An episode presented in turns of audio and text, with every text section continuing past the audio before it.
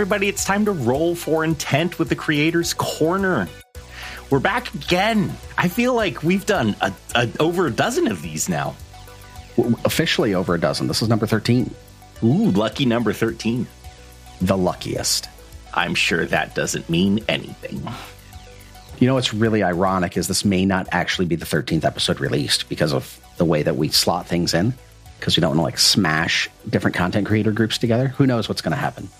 It's pandemonium over here at Roll for Intent. We're still waiting to get our hands on Kingmaker. We have to review that at some point. That's oh, that's going to bump people as soon as we get that. I'm honest, yeah, it's going to bump people for like four weeks. It probably will, but you know, it is what it is. We're really excited to talk about the actual content, like the the mechanics in that book. I couldn't care less about the adventure path.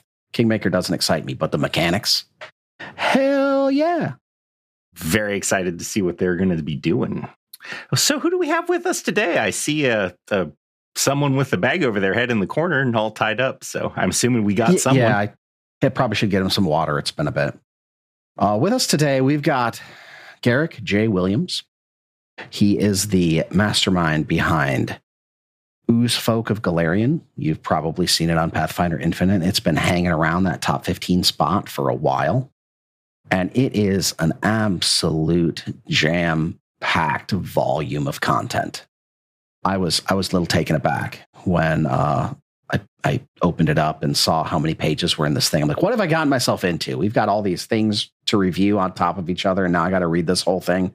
Oh my god, I've made a mistake. But it was so good. There is not a spare word in this thing. I, I had a great time reading it. And while I wasn't super excited about Ooze Folk to begin with, I, I dig them now, man. I, I kind of dig them.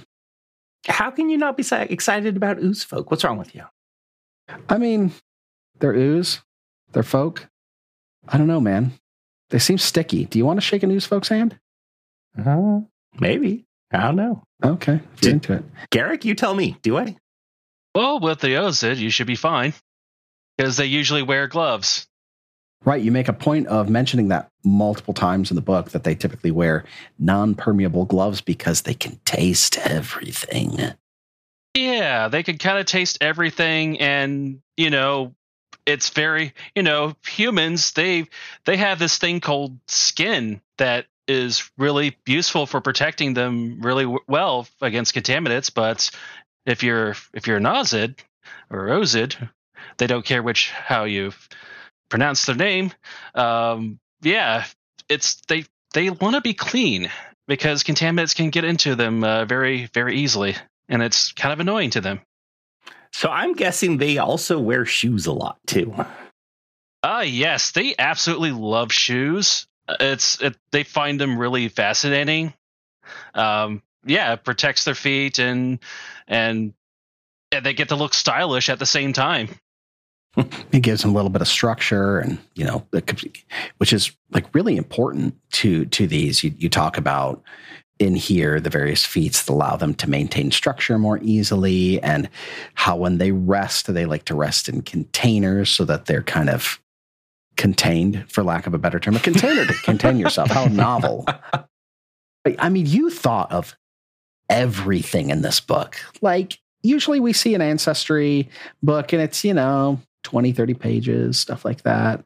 Not not a huge amount of stuff going on in there, but dude, you've gone into deities and like social structure and how the different societies of Ooze folk in different parts of Golarion congregate and, and exist and how they interact with people. Um, both the Ozid and the Oozemorph versatile heritages and all of the different ways that you could become an oozemorph through the backgrounds. Just fantastic amount of content. The weapons are so cool. The what the palm palm cudgel that thing is rad. Like it's the simplest thing. They take a rock, they put their ooze around the rock. Their hand is now a weapon with a rock in it. What's not to love?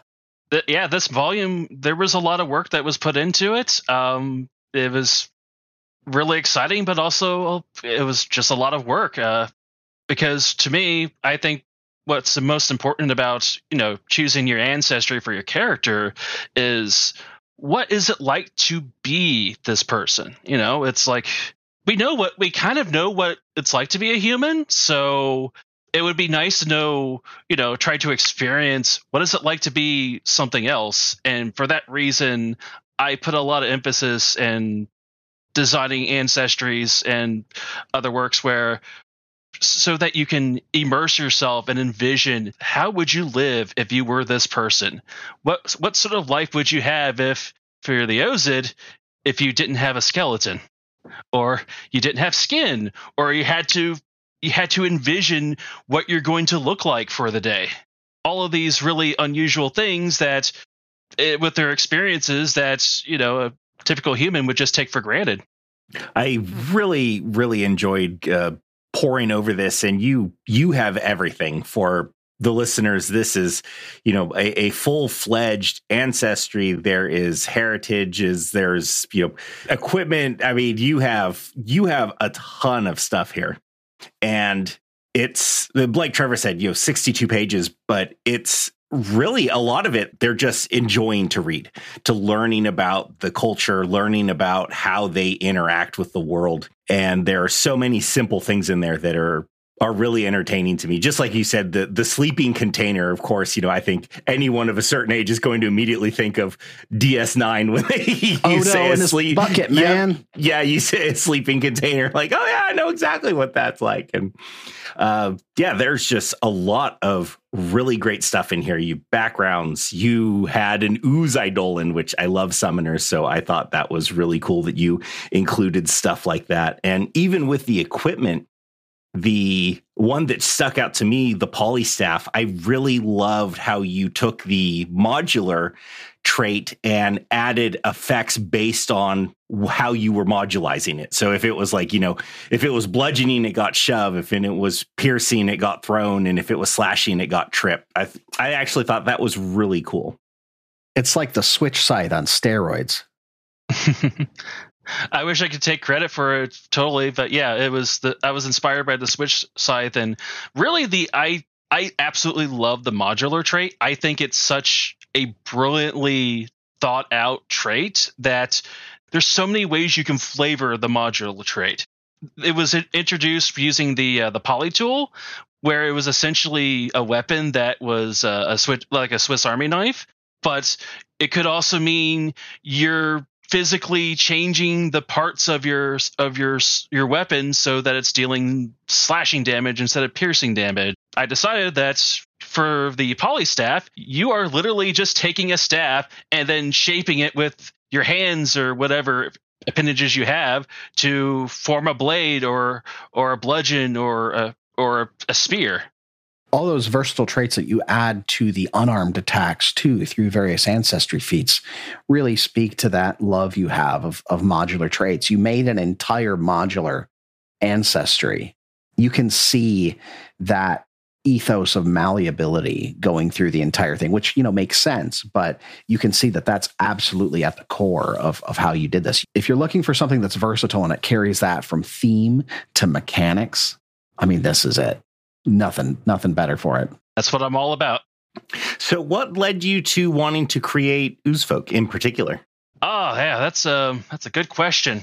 Uh, really, to me, slime characters are just really intriguing to me because, as I mentioned before, it's such a different experience to try to imagine what it'd be like. I mean, I guess you can, if you really put it bluntly, we're all like a bag of chemicals and stuff. But with a with an with an Ozid, you literally are a bag of chemicals and and it's just like what what, what would it be like to be this type of this type of thing that has to shape themselves and I've also seen a lot of really interesting characters that would probably be considered slime characters or ooze folk in various media. Probably some that you wouldn't even think of. Like, like for example, technically Majin Buu and, and, and Dragon Ball Z is kind of an ooze folk. He's kind of a weird character that can shape himself. And then, of course, uh, there's the Gasfellas for Bastion. Uh, and also, uh, this is one particular thing that my editor really liked that I was also inspired by the Kandra from uh, Brandon Sanderson's uh, Mistborn series. So I've had a lot of a lot of inspiration from various media, and I just felt very compelled to create an ooze folk uh, ancestry that you could make a character that's an ooze. Heck, even Clayface from Batman. Exactly. So you said you talked about your editor. I, I do want to call out as well.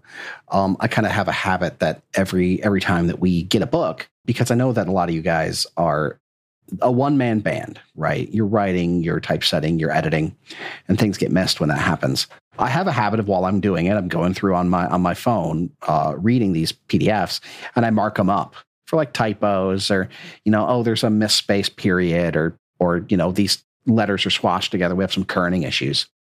I don't think I found a single thing in your book, which is amazing considering how long it is. So kudos to your editor and kudos to you for for getting an editor for something so massive. Oh, absolutely. I just I'm happy that you brought this up because I just want to give a huge shout out to my editor, uh, Aaron Tyson. Uh, he's a friend of mine from uh, a Pathfinder Society Lodge and a great GM and just a really, really awesome guy to be around. After he looked at my first volume and he's he was like, "Hey, I, I'll be your editor for your next book," and I'm like, "Okay," and then he just pulls off this amazing job. I gave him a tight deadline I gave him a very tight deadline. I think he did, he had to do this in less than two weeks because there was so much time that went into this volume that it was getting to a point where I needed to I needed to get it out into the world so I can start working on the next thing. Uh, and he blew my expectations, and I just have to give kudos to Aaron Tyson. So thank you, Aaron, for your phenomenal work, and he deserves all the credit and the respect that should be afforded to him. Good job. Uh, knocked it out of the park. A good editor's worth their weight in gold. Absolutely. So you said you had a tight timeline. How long did this take for you to write? Um, it's hard to say because this project has actually kind of been off and on for more than a couple of years, but for serious work on it has been has taken about 5 or 6 months. I began work on it in January and it it kind of went through sort of an adventure in itself for how it was created. Um, originally I wanted to make a ooze folk ancestry for quite a long time, and I had written a bunch of notes for culture and statistics for an ooze folk uh, race for Pathfinder First Edition, and for the longest time it just kind of sat in my Google Drive as just a bunch of notes, and then you know the Pathfinder 2 comes out and the ancestry system is absolutely amazing. If if there was anything that I I I could pick out that I really love about Pathfinder 2 is just that that who you are, what your ancestry is, plays such a huge role in your character, both from a cultural perspective, but as well as a mechanical perspective, which kind of sets it apart. So I was happy to take advantage of that and finally bring all these notes to life uh, in Pathfinder Second Edition. And I do want to call out that you guys included stats for Pathfinder First Edition as well as Starfinder in this book as well. Uh, yes, actually. Uh, in fact, because the Ozid started as a, a first edition uh, race. So I've had a lot of experience making races, both in homebrew and, and, other, and other little things. So to me, it just kind of seemed obvious of kind of a low hanging fruit to have a conversion for Pathfinder First Edition and and Starfinder because I know a lot of people only play Starfinder, only play First Edition or Second Edition, but I think all three games are pretty great. And if if you love a particular ancestry or heritage, why not it be in all three systems? Right. And, and you dedicated quite a bit to these. There's, you know, eight, eight, 10 pages on each of these, something like that. It's, it's a, not a tiny amount. It's not like a one sheet in a table. It's, it's still pretty, pretty in depth on these. Yeah, I kind of, I guess I kind of went a little overboard with the fates and the, uh, art, the, uh, alchemist archetype for the Ozid. Yeah, I think if I could say that there would be one problem, it's if I was to build an Ozid character or a uh, character, I would be beset by such analysis paralysis because you have so many different tracks that you can go down. Like you could build 15 different of these characters and just from an ancestry perspective, never even scratch the surface of what's possible for a character. Uh, yeah, it's there's a hundred a hundred feats. Um, it's just this is just one of those projects where I just kept having ideas. Um, usually my my process for designing feats, designing heritages, or you know similar options for races or ancestries or or whatever, thinking, okay, what does this what does this need? What options need to be there? And then what options can be there? I wanted to have feats for every heritage. It otherwise it wouldn't be fair. You would you would want to have feats for your heritage, and if you didn't have feats for your heritage, then it it doesn't feel great. So I wanted to make sure that every heritage had their own feats, and then I just wrote down a long list of possibilities. The design space is massive, absolutely massive, and I just had this was just one of those projects where I just kept having ideas, and eventually I had to stop and say, okay, that's enough. A hundred feats is enough for now. So the uh, ooze folk in Golarion, where did you think that you know they kind of had their niche in the world? Did you think there? Did you have specific places in mind that you thought were better for them than others, or did you just see them kind of being anywhere?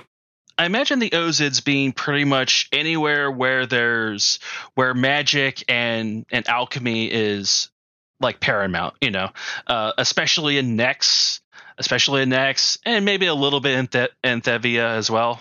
Eh, but in general, you can possibly have an Ozid settlement almost anywhere because the central point with Ozids is that they are fascinated by the cultures of other ancestries. They are fascinated by humans and elves and dwarves.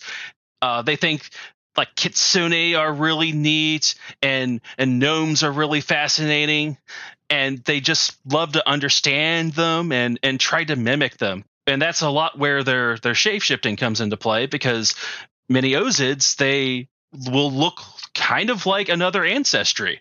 Examples and illustrations in this book uh, include merfolk. There's there's an Ozid that looks like a merfolk, uh, and there's an Ozid that looks like an elf, and and Ozids that look like kitsune because they think they're really neat and they want to be like them. They want to experience this really neat culture that is not their own. And in some cases, will try to incorporate it into their own lifestyle, which is why a lot of Ozids started, you know, wearing, they started wearing uh, boots and clothes and neat garments because the other the other ancestries are doing it and it's really neat. I do want to call out you do have a lot of really good art in here. I thought it was very nice. It was it was very cute, you know, going through. And I particularly like like right on I think it's the second third page, you have like a little typical slime blob and it's got a bunch of stuff inside of it, food and whatnot. And you know, throughout there there's images of, you know, oozed rat folk. And just like you said there there is a lot of stuff there. So you did a you did a lot of really nice art. And i believe i saw that you did the art yourself yeah, I was going to ask about that. I, I, dig the art. It's it's rad. It, and since it's all it's thematically identical, right? Because it looks like you did it because you've got a GW uh, 2022 uh, signed under all of them. Uh, that's correct. Yes, I did. I did all of the illustrations. I also did the layout as well. That was going to be my next question. The layout is good. I like the layout. Oh gosh, that's a that's an adventure in itself to describe when I was working on my first volume, uh, the Art of Forge Handbook, which was a first edition class, uh, I used a word processor and Google Drive, and I absolutely disliked it. I had so many problems because it kept changing the styles, and when I would import them into Scribus, it would like change the styles on me and i just like okay i have to for my next book i have to do something else so i actually built a tool that through a mixture of technologies because uh, I, in my day job, I'm a software engineer. So building building software and applications is what I do. So I built an application that would automate all the really neat stylings that that and formats that Pathfinder Second Edition has. So to streamline my my workflow so I can be producing lots of content and not be bogged down with having to do spent hours on the layout that in itself was kind of a, a, major feat. And actually, to be honest, it delayed the, the release of the book by two or three months just trying to fix and figure all of that out. Because I originally planned to release this book in in April and ended up releasing it at the start of July. Yeah, the people do not generally realize how much effort and work go into that. And I do some of my own content creating stuff. And that is like, I don't even consider that I've started until I have all of the text done. It's now the adventure of trying to get that layout done and get it into something presentable that you're happy with. And it's a lot of work. It often takes longer to do that than it did to write everything. So I've been kicking around the idea of making a latex plugin to do just layouts for this. It'd I consider fun. that actually very strongly, but I ended up going with Markdown and a mixture of of other technologies. That's very very cool. I might have to pick your brain about that. Uh, so, what's the price tag on this bad boy, Garrick? Uh, eight ninety five. It is very well priced for what it is. There is so much information here. Uh, obviously, this is kind of if you want to play an Oozefolk, because if you don't, there's not a ton here, but it is still very fun to read and it is something that you can incorporate into your games particularly if you are a GM and adding new flavors of races and just it, increasing the depth of the world and adding a lot of new stuff. So, you know, people are always excited when new ancestries become available. So, I think this is this is definitely one that has a lot of information. So it's it's well worth the read. How how did you arrive at your pricing? I know that that's something that a lot of content creators struggle with, determining how they're going to price whatever they've released. What what was the the process you went through to figure out okay is this something that somebody will buy at this price is this going to be worth the time i put into it will this entice me to make more in the future um, yeah, I think that's that's actually a really good question. I know this is a very very tricky thing to figure out, and you know it's it's important because it's going to it's going to affect your bottom line, and it's going to affect how many people will will be exposed and using your content. Which you know you you want both of those. You you you want to you want your project to be fruitful but you also want you want people to to use your content because that's that's why that's why I'm a game designer. That's, that's what I want that's why you're making it. Yeah that's why I'm making it. I can if I if I didn't want people to use it I wouldn't be making it. But yeah um it did help that I had a little bit of experience from this because I used to own, I used to have a, a business on uh, the the Second Life platform, so I had experience in figuring out how people respond to different prices, and my my philosophy is to make the customer feel like they're getting a good deal, but at the same time making it feel premium, like they're getting a good deal, for a premium content. And that's a very difficult middle ground that you want to have. So what I did was I looked at other volumes on Pathfinder Infinite, and really my measuring stick was the works of Alexander Augunas because I absolutely love his work. It always has an interesting flair and character to it and he gets like the most amazing artists to do his work so when i saw that he did kitsune of golarion and then the other books that kind of went along with that, I believe Kitsune of Golarion was uh, about about like nine ninety five or something like that. yeah, it's nine ninety nine. Like that's such a great book, and I use that as a metric, and so I made it just slightly cheaper than that because you don't want to undersell yourself, but I do want the customer to feel like they're getting a, a good bargain. And when I was figuring out the numbers, eight ninety five just it just felt right because one of the weirdest things about pricing your your merchandise is feelings. Feelings affect how people perceive like people will look at a, a, price and they will have a certain emotional reaction to it. And that's why nothing is really a solid number like $10 or $8 or because they found through through research that that's just how people react to it. So uh, so yeah, uh, Kitsune of Golarion was about ten dollars. I made it slightly less, and eight ninety five just felt like it just felt like a good number that uh, just felt right. Well, I do highly recommend this to anyone out there that is wanting to play an Oozoid or just curious about you know, what's on, what's going on in here. It's there's a lot of good inspiration, even if you're looking to make your own ancestry. The, there's a lot of things in here you can look at and go through and think, oh yeah, I did not consider that when I was going to be making my own. So it's a great reference material. It's there's a lot of good stuff in here. So I certainly do recommend it. Yeah, one hundred percent. Uh, your price per word is absolutely ridiculous here. You know, even at you know, somebody will see that and like, uh, eight ninety five. That's one of the more expensive books. It, it, you know what? It might be, but it's also one of the biggest ones I've seen, and certainly the biggest one that I've seen so far that had this level of uh, content, both mechanically and uh, thematically as well. And it has exactly what it says on the tin on the inside of it. You're not getting a bait and switch. You want to hear about Ooze Folk of Golarion? You got 62 pages of it, brother. I do agree. Trevor was, said a little while back, one of our interviews, like, oh, they should have word counts on these. And actually, I was thinking on Infinite, like, oh, that would be amazing. Actually, it would help a consumer so much looking at some of these things. You just don't know what's inside. I mean, that's one of the reasons we wanted to do this is because people look at all of these great products and they're like, I ha- I have no idea what's in there. I don't know if I want to do that. So we're like, well, we're in a position that we can get our hands on these and review these for people and let them know what's inside so they can make the determination of, hey, I do want to pick that up.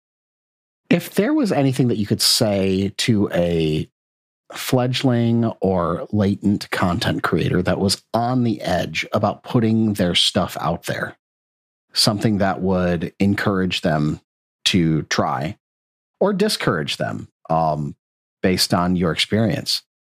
What is it that you would tell them? You know, something that maybe you didn't know that you learned through this process that you wish you had known, or uh, something you regretted, or anything really. What What do you have to say to to somebody that looks at this and like, I have ideas, but I don't know. Could I do something that's cool?